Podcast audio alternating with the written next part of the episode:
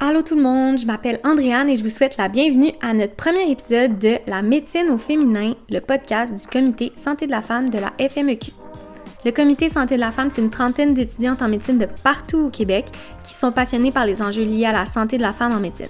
C'est plein de beaux projets, d'initiatives par des femmes absolument incroyables que d'ailleurs vous allez avoir la chance de rencontrer dans les futurs épisodes du podcast. Aujourd'hui, pour notre premier épisode, on vous présente une conférence bilingue axée sur la santé mentale des femmes en médecine. La conférence a eu lieu le 11 mai dernier via Zoom durant la semaine de sensibilisation à la santé mentale. L'événement était de type panneau de discussion où quatre femmes en médecine invitées ont discuté et répondu à des questions sur leurs expériences durant leur parcours médical, puis elles ont aussi discuté de la place des femmes dans le milieu médical aujourd'hui. The first episode of the podcast is going to be a conference on women's mental health in medicine. The conference was back in May during the Mental Health Awareness Week and it was on Zoom. Four amazing women discussed and answered questions about their experiences during their journey through medical school. They also talked about the place of women in medicine today.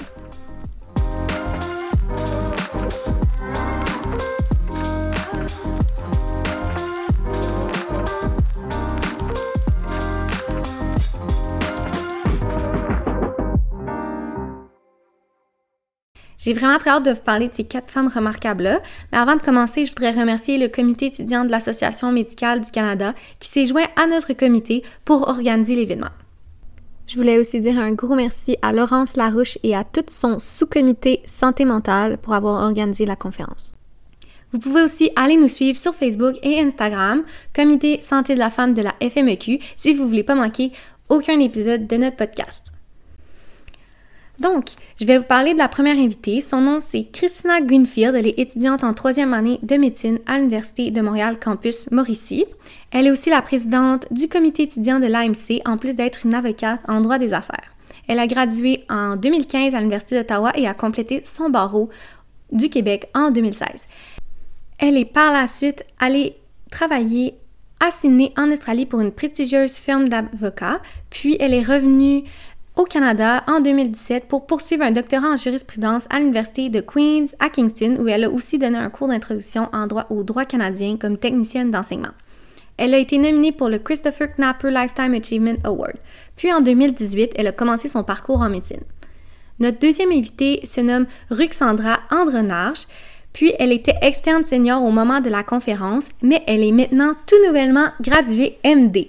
Elle a fait son doctorat de médecine à l'Université de Montréal, puis elle commencera cet été sa résidence en obstétrique gynécologie à l'Université de Sherbrooke. Donc, vous aurez la, chance de l'entendre plusieurs fois dans le podcast. Elle est passionnée par la perspective féminine et par le droit des femmes. Comme troisième invitée, nous avions la docteure Hélène Fréchette qui poursuit présentement sa résidence au UMF de Drummondville. Dr Fréchette a complété tout son parcours à l'Université de Montréal, mais a choisi la belle ville de Drummondville pour sa pratique, car elle désirait une pratique dans un milieu un peu plus petit, un peu moins rempli de spécialistes, euh, puis dans une région un peu moins urbaine que Montréal. Elle aime apprendre à tous les jours et profiter des petits bonheurs de la vie. Finalement, notre dernière invitée se nomme la docteure Cathy Zhang, qui est une médecine de famille basée à Toronto, qui est aussi très intéressée par la santé mondiale. Elle est professeure à l'Université de Toronto et a complété ses études à l'Université de McGill. En plus d'être consultante et investisseur dans plusieurs startups reliées à la télémédecine à Silicon Valley à Toronto, Dr. Zhang a aussi travaillé au siège social de l'Organisation mondiale de la santé à Genève. Elle a, aussi, elle a aussi été consultante en santé mondiale pour le département d'urgence et de radiologie de l'Université de Colombie-Britannique où elle a créé une nouvelle surspécialité en radiologie d'urgence qui est maintenant très bien reconnu au World Congress of Disaster and Emergency Medicine. Donc, sans plus tarder, je vous laisse écouter ce que ces femmes incroyables ont à dire, puis ben, je vous souhaite un bon podcast. Ah oui, puis aussi, je voulais vous dire que la conférence a été enregistrée sur Zoom, euh, puis il y a eu un petit euh, bug. Donc, en ce moment, ça va commencer par être Christina qui va parler, puis Dr. Zhang et Christina parleront en anglais durant la conférence. Écoute ça en français. Euh, c'est l'externat clerkship. So I think clerkship is really big picture, comme on dit. It's uh, less axed on the tiny details. It was another positive aspect because I'm more of a big picture kind of student. Uh, to this moment, I really value my experience in Mauricie.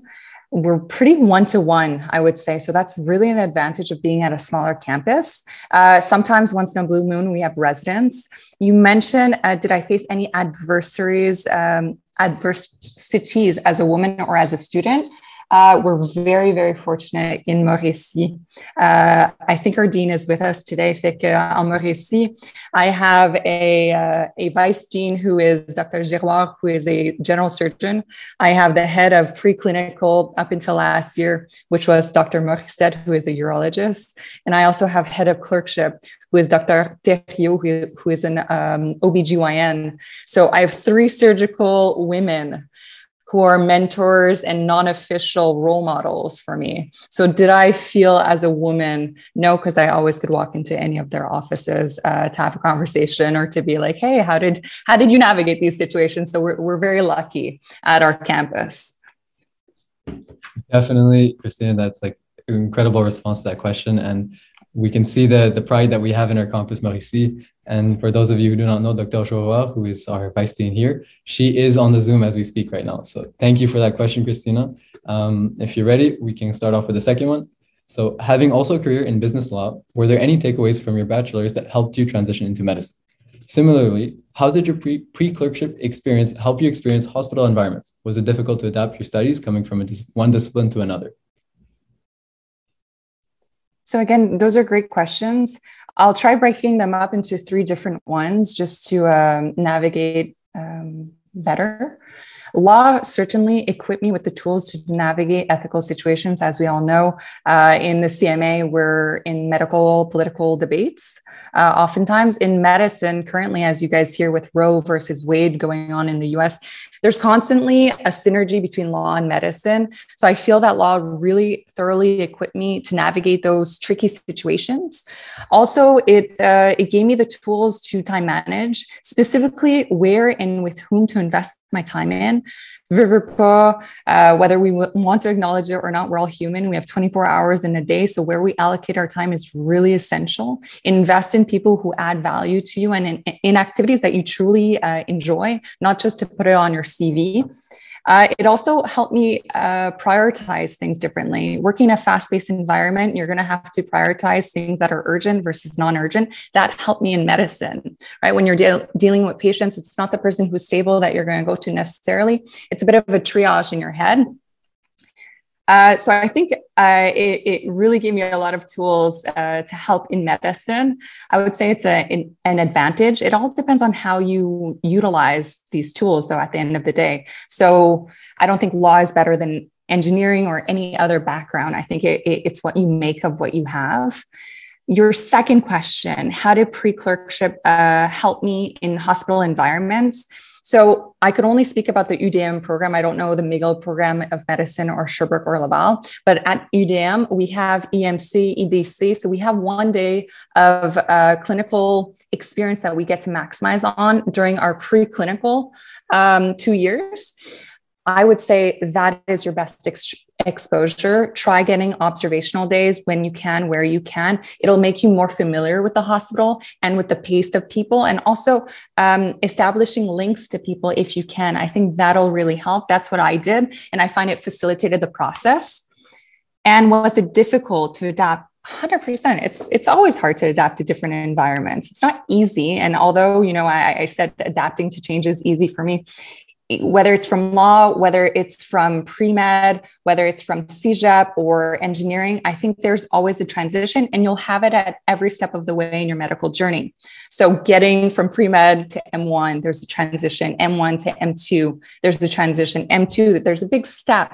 And when I talk to residents, there's a massive gap between, you know, graduating and that unknown feeling of matching in CARMS that one of my colleagues is going to talk about after to finally becoming a resident. And then once you're done residency, to becoming an attending, you're going to have to adapt to all those different uh, steps along the way. But I, I feel University of Montreal well equips us. Definitely. And now going on to our third question. As you are also the president of the CMA, a very proud committee of ours, um, is there any projects that you'd really like to see developed within the medical student community? Um, any in- initiatives you have in mind or things that you'd like to see set forth? So thank you for that, Tej. One, I just want to congratulate all medical students to begin with. I think you guys, and we are, I'll put myself in the back with us.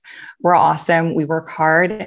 I'm privileged to see so many incredible initiatives as president of the CMA because we have our, our special projects fund. So, for the last two years, I have the opportunity of seeing different initiatives that uh, various students from all four campuses, all four universities um, in Quebec submit one of the, the programs that I feel this year I could speak about because we uh, we sent out the acceptance letters is monthly dignity. It's about uh, providing dignity with menstruation, uh, people living in pro- poverty uh, regarding menstruation. So providing uh, all menstrual uh, sanitary napkins, tampons to people who may not have access necessarily because of the expense associated with that. One of the initiatives I would love to see, it's not here in Quebec, but a lot of US companies are proposing it, is uh, funding on freezing your eggs. I think it would benefit a lot of the medical community. It would alleviate a lot of um, the stigma attached to having uh, children during residency, would unburden a lot of residents, and it would also uh, remove that stress uh, that perhaps is linked to infertility with a lot of surgeons and attendings. Thank you for that response, Christina. Just hearing from your experiences with the CMA, uh, there's a lot of incredible initiatives that has came to the committee, and I can speak from my personal experience being on that committee as well. Um, we're looking incredibly forward for the following year and what projects are going to come to the CMA as well. Um, now for our final, well, our before last question. Do you feel that you were properly supported throughout your preclinical years? Follow-up question to that is, are there any strategies that you'd like to apply in order to prepare yourself for the remainder of your medical career? I think, Christina, you talked a little bit about that, how your three mentors throughout your preclinical years has really helped you. But just adding on to that, is there any more information or any other things that you'd like to add? So thanks again for that, Tej. Uh, like I said, I think we have the resources in place in Mauricie. It's an open door policy with the three individuals I mentioned uh, earlier. You literally can contact them, email them, uh, call them, or walk into their office and they will chat with you with whatever situation you're facing. I also think regarding uh, what resources did I have in preclinical years outside of medical school, I think it's really important to have a good support system, whether it's a partner, good friends, friends outside of medicine, sports, family. Um, it, it, it's good to surround yourself uh, by people that will add value to you. And I don't mean that in an opportunistic way. I mean that in there are some people that are literally sunshine when you see them or you're around them. Try and surround yourself by those with those kinds of people. Um, my next piece of advice is especially I, I was privileged to have a non-official mentor. I have a girlfriend who's a resident who was a bit of a buddy system. I know in Mauricie we have a parrainage um, kind of model. I think if you could have one and you click really well with them, that's awesome. If you don't, go get one. If you vibe really well with someone, ask them to be your mentor and just set up kind of meetings or dinners and, and get up to date. That really helped me during my journey. And lastly, uh, how would I apply in order to prepare myself for the remainder of my medical career? Imposter syndrome is totally normal. We all have it. It'll follow us for the rest of our lives, thinking maybe they made a mistake in accepting us. Um, I think kind of let go of that pressure of like, you have to know everything or else they'll catch you and you don't have a spot here. It's really comforting in letting that pressure go. You won't know everything. Try and enjoy the process and have fun because a lot of it comes down to fate, especially with the CARMS. It's an algorithm. We don't know a lot about it. So enjoy the process. Thank you, Christina. And going off to that, to our final question, could you name a moment where you failed at something? How was that experience and what steps did you take to manage it? So, Taj, I could name a lot of them. Which one would you like to hear? Is the question. I guess really something that had like a significant impact. And how did you evolve through that? Like, did that change you on a personal basis that allowed you to learn more things or just find strategies in general to deal with that? Okay, so uh, I'll name two. One, I got into medicine on my third try, and I think that's really important to acknowledge. We don't stress that enough. I've uh, met incredible surgeons who didn't get into medicine the first time, and internists, and radiologists, and neurologists, and it's okay uh, keep trying, keep going at it. My second uh, failure that I had was uh, the bar of Quebec. So I failed uh, the first take. You're allowed writing the bar, and then three weeks later, you get different subjects and you rewrite it. I passed on my second take. Misery loves company, as we know. We were three people at Davies waiting to start our, our articling, and we all failed together. So we all hustled to pass on the retake three weeks later, and luckily we did. What did I learn out of that? What steps did I take to manage it? I was really fortunate. Like I said, I surround myself. Uh, I have a really great group of girlfriends from law, and they kind of called me up. And bar is something. Uh, it has a thirty percent passing rate on the first try in Quebec. It's a bit like a, the California bar. It's really known to be quite difficult. They called me up and they said, "Listen, you have forty eight hours. It's a bit of a tough love breakup. You could cry, you could shout, you could break things, but that's it, and then you're back at it." And that mentality of you're allowed, you're validated, you could feel what you want, but then it's time to move on. That was a great mechanism to instill for me because whether we like it or not, complications are going to happen in the future with patients, with life, curveballs happen. And it's important to validate those feelings and then learn how to move forward with it.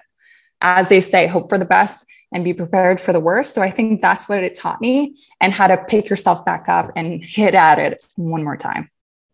Thank you so much, Christina, especially opening up on those experiences and how they affected your life.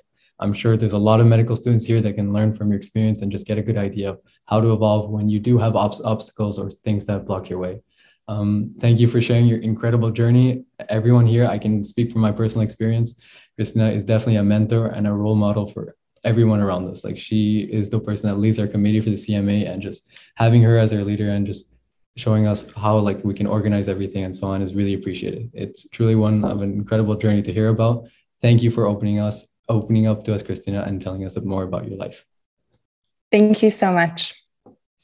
All right. Now, without further ado, we will be, before we move on to our next speaker, would there be any questions?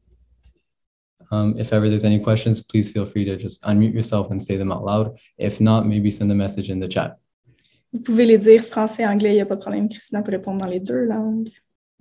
Oui, n'hésitez pas si vous avez des questions, des hésitations, des commentaires.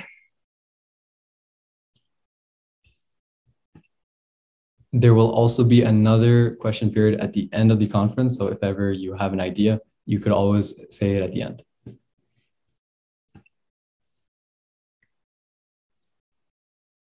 Well, I guess. OK, super. Donc, s'il n'y a pas de questions, on va passer à notre deuxième invité, donc euh, Ruxandra. Euh, Ruxandra, est, euh, elle a fait son dernier examen cette semaine, donc, euh, est médecin, si je peux dire, ou si je peux amener ça comme ça. Donc, elle a fait son parcours à l'UDM, notamment au campus Mauricie. elle a matché dernièrement, félicitations, en gynéco-obstétrique à l'Université de Sherbrooke. Donc, si tu veux dire autre chose sur toi, je t'invite à, euh, oui, merci. Ça, ça fait différence de faire appeler médecin. Euh, mais c'est ça, moi aussi, je suis à Mauricie, mais j'ai fait mon préclinique à Montréal, donc j'ai un peu euh, l'expérience des deux campus.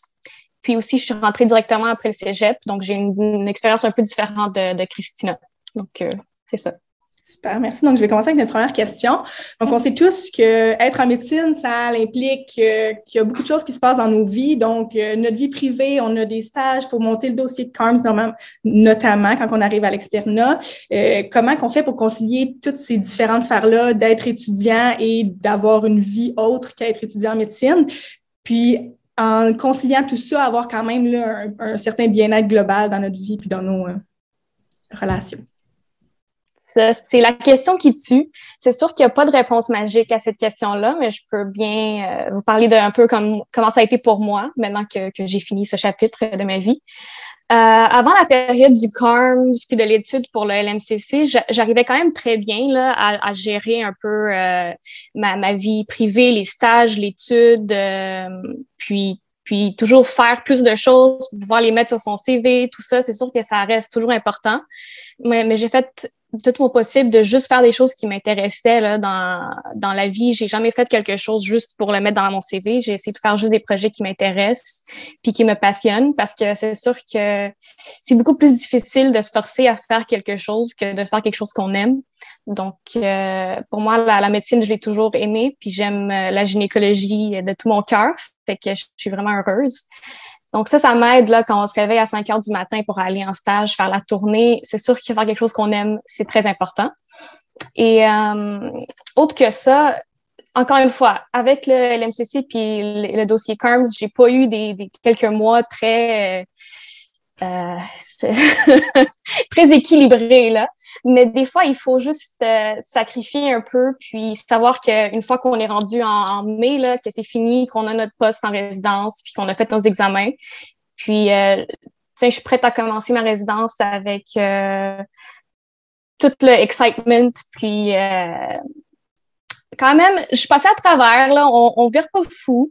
Mais il faut toujours trouver du temps pour quand même euh, passer avec ses amis, sa famille, puis faire ce qu'on aime dans la vie. Euh, moi, j'aime euh, écrire, puis j'avais commencé à écrire un roman quand j'ai commencé l'externat, mais je peux vous dire que ça a été difficile de continuer à travailler là-dessus, puis avoir encore le côté créatif quand on est stressé, puis qu'on a plein de choses euh, à faire, puis que tous les deadlines du CARMS arrivent. Mais je pense qu'il faut vraiment trouver les choses qui nous aident le plus à se déstresser tous et chacun. Donc, euh, voilà. Super, merci beaucoup pour ces réponses, puis les trucs euh, qui viennent avec. Pour ce qui est de l'application CARMS, euh, c'est un gros, un très, très gros morceau. Quel a été l'impact, en fait, de toute cette application-là sur ta santé mentale, surtout, en, fait, mais pas surtout, mais notamment en ayant appliqué dans une résidence qui est très contingentée, puis que, est-ce que tu avais des deuxièmes options ou est-ce que tu t'es vraiment comme tout lancé tes, tes œufs dans le même panier? Comment ça s'est passé?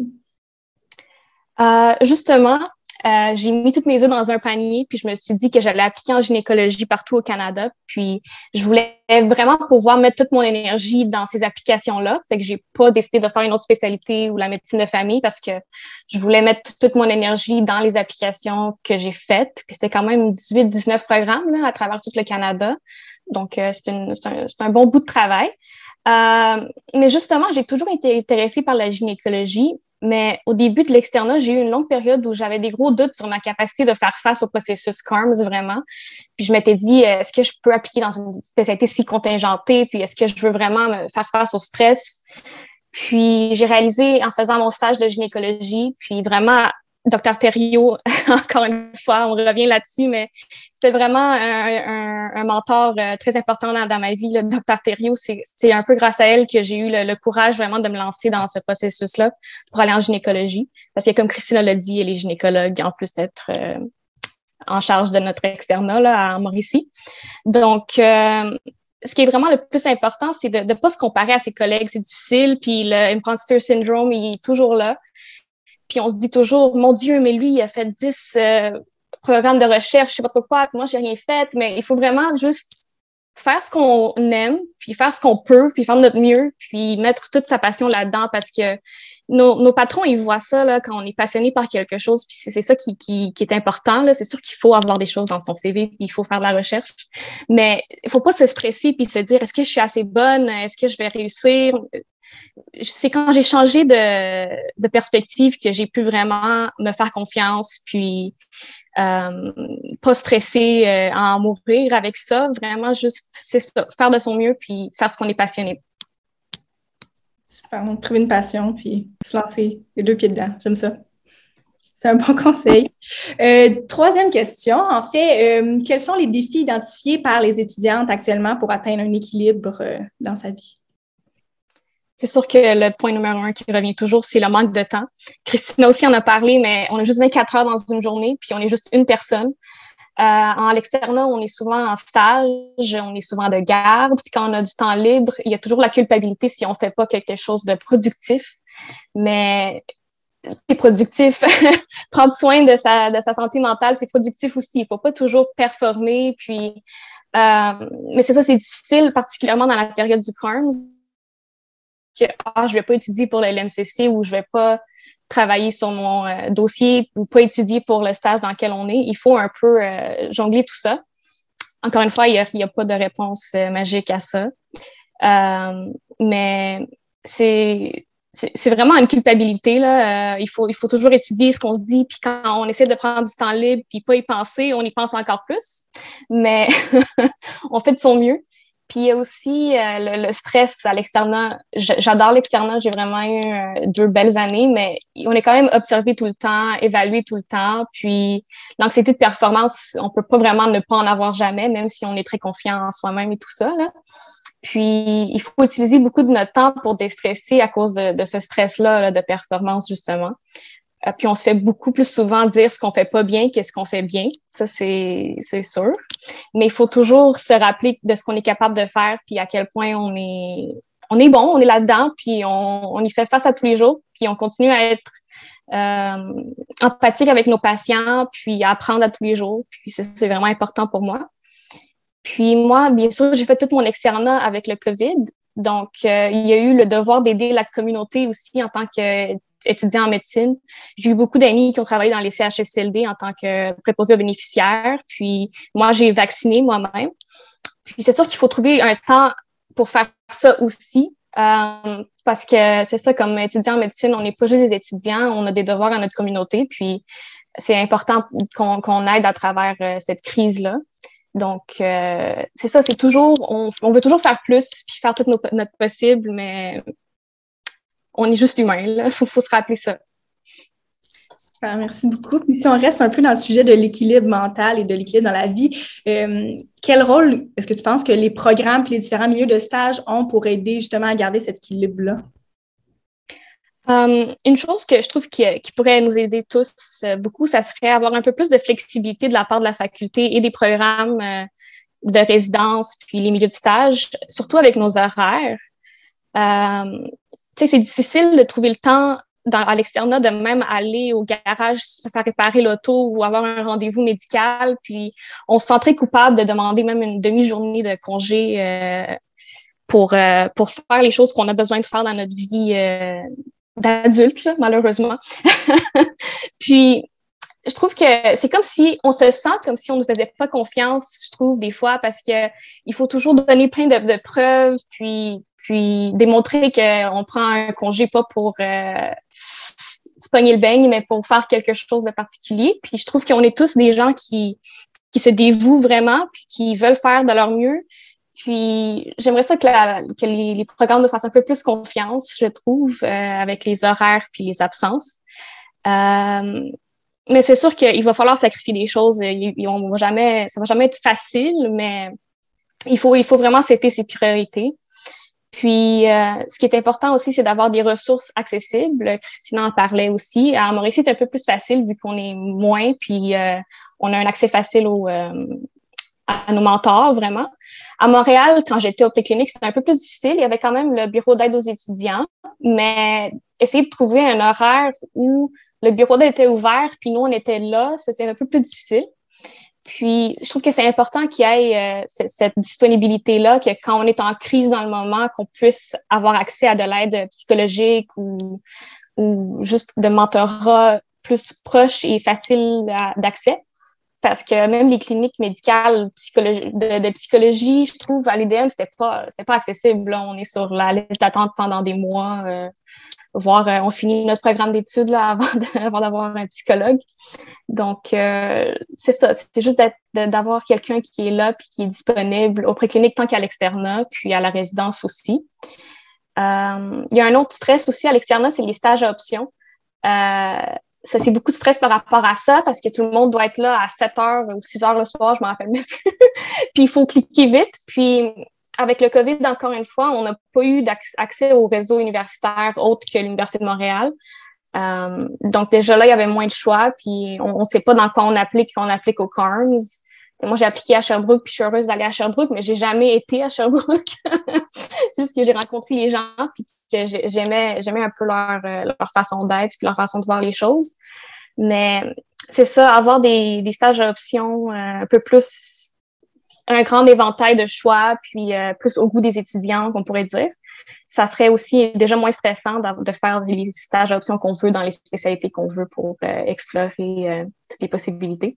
Mais après, au préclinique, c'est aussi, c'est ça, c'est important de faire des stages d'observation parce que on va pas pouvoir nécessairement tout faire les stages d'options qu'on veut, malheureusement.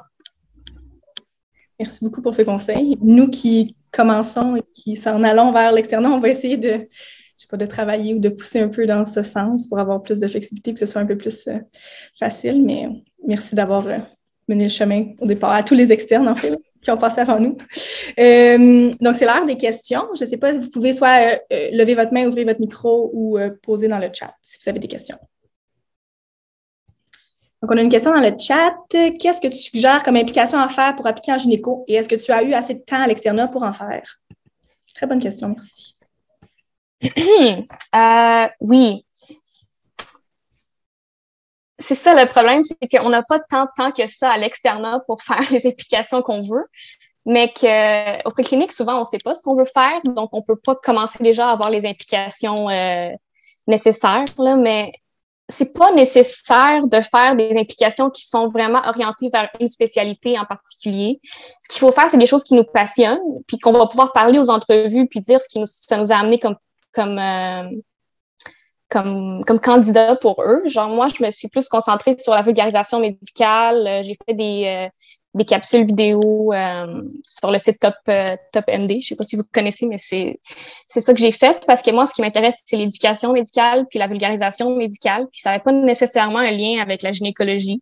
Puis c'est de ça que j'ai parlé à mon entrevue. Puis ils ont vraiment aimé ça à Sherbrooke parce qu'à Sherbrooke, ils sont très avant-gardistes avec l'éducation. Euh, c'est sûr que faire de la recherche en gynéco, c'est quand même important. Donc, euh, si tu es rendu à l'externat et tu n'as pas beaucoup de temps, essaye de faire un projet de recherche au moins pour, euh, avoir pu un peu tester les eaux pour la recherche.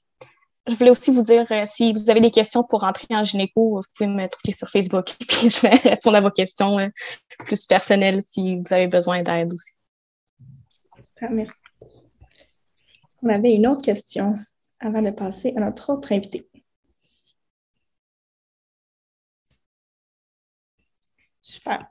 Donc, euh, prochaine invitée est, ma, Docteur Fréchette, ou Hélène, je ne sais pas. Docteur Fréchette, je vais y aller avec. Euh, non, Hélène, OK, super.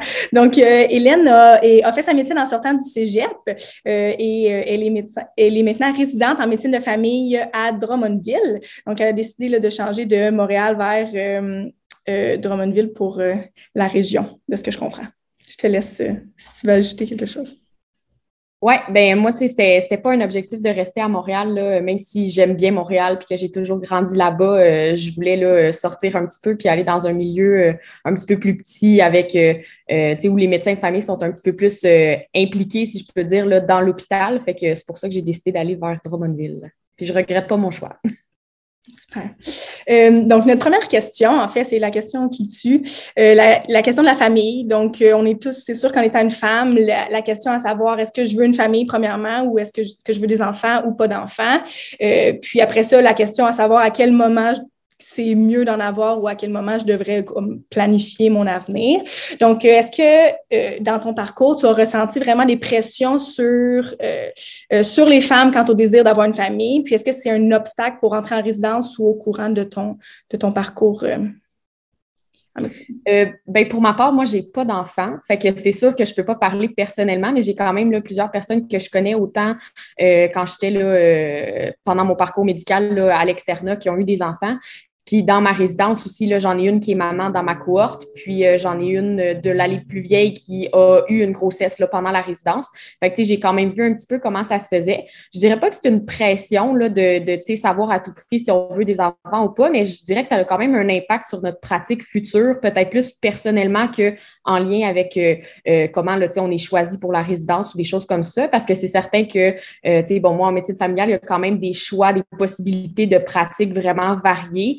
C'est certain que ça, selon comment on veut gérer, euh, c'est qui notre conjoint ou notre conjointe, quel support ils peuvent apporter, combien on souhaite avoir d'enfants, dans quel milieu on va pratiquer. C'est sûr que tout ça, ça a un impact là, sur euh, euh à quel point on veut s'investir dans notre pratique versus l'équilibre de vie. C'est un peu un, parallèle à peser, mais c'est vraiment une décision personnelle. Moi, j'ai jamais ressenti de pression là, à savoir si je voulais des enfants ou pas, puis que ça aurait un choix là, sur ma résidence ou sur ma pratique future. Je dirais que même souvent, c'est en encouragé là, quand on parlait aux résidents comme externes. ils nous disaient que c'était souvent très bien d'avoir des enfants pendant la résidence, euh, que, parce que justement, les congés de maternité étaient payés, étaient couverts, euh, que souvent euh, c'était très flexible, que les programmes étaient accommodants par rapport aux femmes qui voulaient avoir des enfants. Fait que moi, j'ai beaucoup de mes amis qui planifient avoir des enfants pendant leur résidence, surtout ceux qui font cinq ans. fait que je pense pas que c'est un obstacle ou que ça a un, impact quelconque. Je pense que c'est plus d'évaluer personnellement comment on voit notre carrière future. Super, merci beaucoup, c'est encourageant à, entendre. Euh, prochaine question, donc, euh, quels sont les défis les plus importants auxquels tu as dû faire face à la résidence, puis les impacts sur euh, votre santé mentale? Euh, ben, je dirais que de mon côté, il y avait aussi là, personnellement le fait que je changeais de ville. Euh, moi, je connaissais personne à Drummondville. Je connaissais aucun des résidents qui euh, étaient soit actuellement à Drummondville ou qui appliquaient en même temps que moi pour la résidence.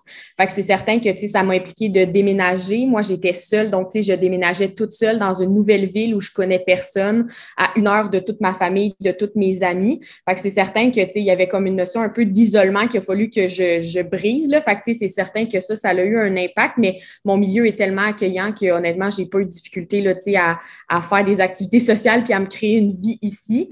Euh, puis je dirais qu'au début, ce qui est plus difficile, c'est au niveau des responsabilités. Là, euh, tantôt, je me rappelle pas c'est laquelle des deux là, qui a parlé, qu'il y a quand même une marche là, entre euh, le préclinique, le, le, le clinique, l'externat, puis après ça, la résidence la marche est quand même assez grande dans le sens que là, on a le droit de prescrire tout seul, on a une certaine autonomie aussi au niveau de nos rendez-vous. On est, oui, supervisé, mais beaucoup moins qu'on l'était à l'externat. On a de la paperasse aussi à gérer qu'on n'avait pas comme externe. On a, moi, j'ai des patients à ma charge, j'ai 150 patients de, pour qui je m'occupe de, de, leurs choses. Fait que, c'est certain que ça implique beaucoup de responsabilités. Euh, fait que c'est plus d'arriver à jongler avec tout ça, là, puis de garder un certain équilibre aussi. Là. Je pense que c'est de recréer un peu un équilibre comme on le fait à chaque fois qu'on passe d'un niveau supérieur, ben, c'est d'essayer de, trouver euh, cet équilibre-là qui va nous permettre de bien gérer tout ça, d'être performant, mais aussi de garder une certaine qualité de vie. je pense que évidemment, ça dépend de la résidence dans laquelle on est. Je parle pour la médecine familiale parce qu'on a des patients à notre charge, mais c'est dans d'autres spécialités, c'est plutôt les gardes, c'est les horaires qui sont des fois un petit peu plus difficiles. Chaque spécialité a ses particularités, mais c'est juste d'avoir les gens qui sont là pour nous aider puis nous donner des trucs là, euh, au début de la résidence. Je pense que c'est ça la clé. Super, merci beaucoup. Euh, ma prochaine question, en fait, c'est euh, il y a une mentalité en médecine, en fait, qu'il est normal de souffrir puis d'être surchargé. Est-ce que c'est encore quelque chose qui, qui est d'actualité, que c'est encore cette mentalité-là dans les, dans les différents milieux? C'est quand même drôle parce qu'on en parlait il y a deux semaines avec les résidents de, ma cohorte, euh, justement, de cette espèce de pression-là, parce qu'on a des rencontres euh, entre pairs pour vraiment discuter, ventiler un peu de comment ça va dans la résidence. Puis, euh, tu sais, on se rendait compte que c'est pas normal que ça soit comme ça, mais c'est encore présent. Je dirais pas que c'est autant présent que ça l'était avant, mais il y a clairement encore cette notion-là.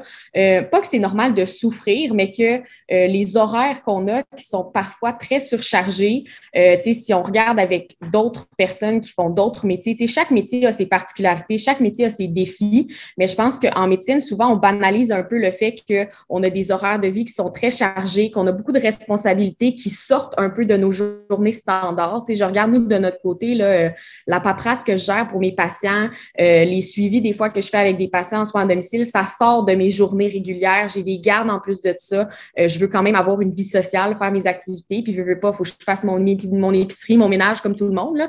fait que, c'est plus cette espèce de banalisation-là du fait qu'on a un gros horaire, puis qu'on se doit d'être performant là-dedans, puis qu'on se doit d'avoir une santé mentale qui est forte. Je pense que ça, c'est encore présent, mais c'est de moins en moins présent.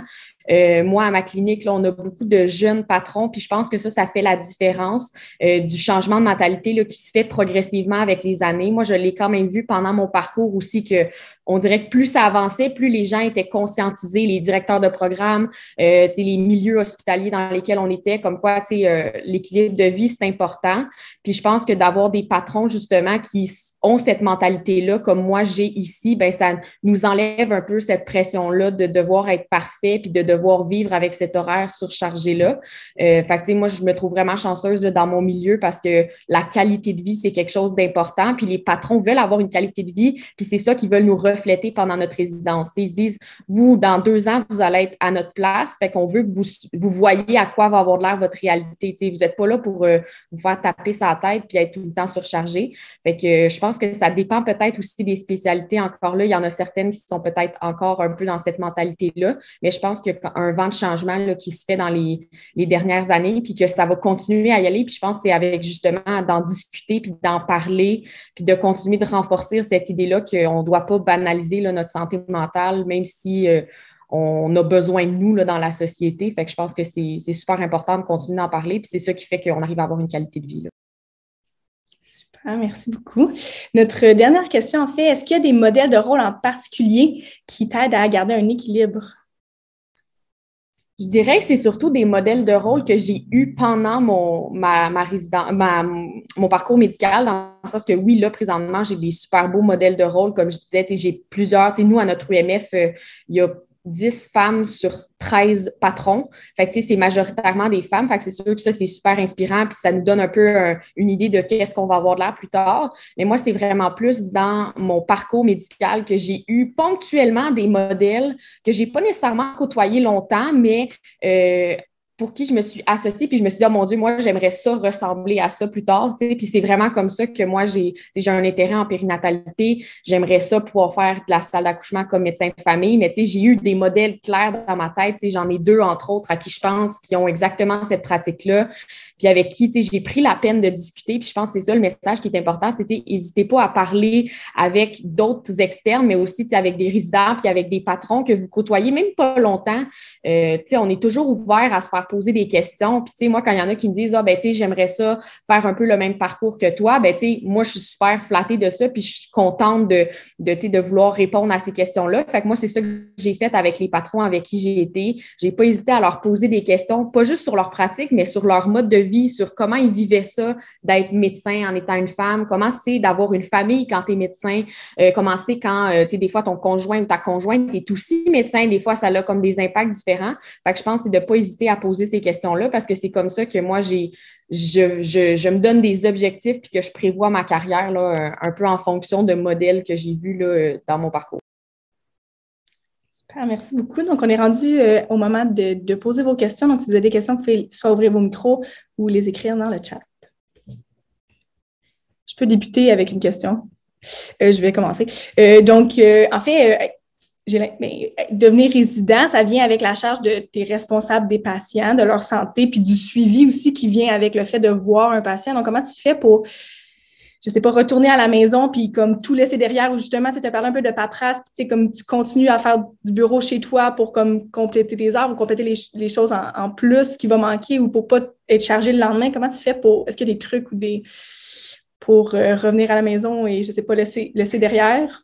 ça C'est sûr que c'est difficile. Euh, ça dépend des milieux. Tu nous, notre euh, plateforme sur laquelle on fonctionne pour nos notes, nos suivis de patients, on y a accès sur notre ordinateur personnel, ce qui peut être une lame à double tranchant dans le sens que ça peut être très avantageux parce que je peux être chez moi le soir. puis, demain après-midi, pour donner un exemple, j'ai du bureau, ben, il va falloir que je planifie mes bureaux de demain ben, je suis pas obligée de rester jusqu'à 8 heures le soir à l'UEBF parce que je peux faire ça de chez moi, tranquille, dans mon salon, en pyjama, si ça me tente. Euh, c'est sûr que ça a ses avantages, mais euh, on se le fait dire rapidement au début de la résidence que c'est important de se mettre des limites pour justement pas être tout le temps en train de faire de la paperasse, tout le temps en train de penser à ça. Euh, moi, de mon côté, souvent, je me donne des objectifs d'heures. Je fais pas de la paperasse à tous les soirs. Je le sais que ça s'accumule dans mon pigeonnier, je le sais que mes courriels s'accumulent puis que j'ai des labos à gérer, des renouvellements à faire, mais je me dis pas une journée de plus ou une journée de moins qui va changer quelque chose. Si c'est vraiment une urgence, on va m'en parler directement. Autrement, ça peut attendre. Euh, que souvent, quand je prévois ma semaine, ben, je me donne comme objectif de me dire, OK, ben, selon la quantité de paperasse que j'estime que je vais avoir, ben, ce soir, je vais dédier deux heures à faire ça, puis fini, pas fini, je vais juste faire deux heures, puis au pire, je vais prévoir un autre moment. Mais, tu sais, je pense que c'est important de, de se donner un horaire autant au niveau professionnel qu'au niveau personnel. C'est important de se dire, ben, ce soir, je vais en profiter, je vais aller souper avec les autres résidents pour décrocher. Euh, ce soir, je vais faire une heure de sport parce que j'ai besoin de le faire. C'est vraiment de s'organiser un horaire qui inclut justement la paperasse puis les choses extra journée euh, d'hôpital. Euh, c'est comme ça, moi, jusqu'à maintenant, que j'arrive à gérer tout ça. Puis ma santé mentale se porte bien. Super, merci beaucoup. Qu'il y avait d'autres questions? Donc, c'est tout pour aujourd'hui. J'espère que vous avez apprécié entendre, entendre discuter ces quatre femmes remarquables-là. Puis, j'espère que vous avez apprécié notre premier épisode de podcast. Puis, on a hâte de vous revoir pour notre prochain épisode de La médecine au féminin. À bientôt!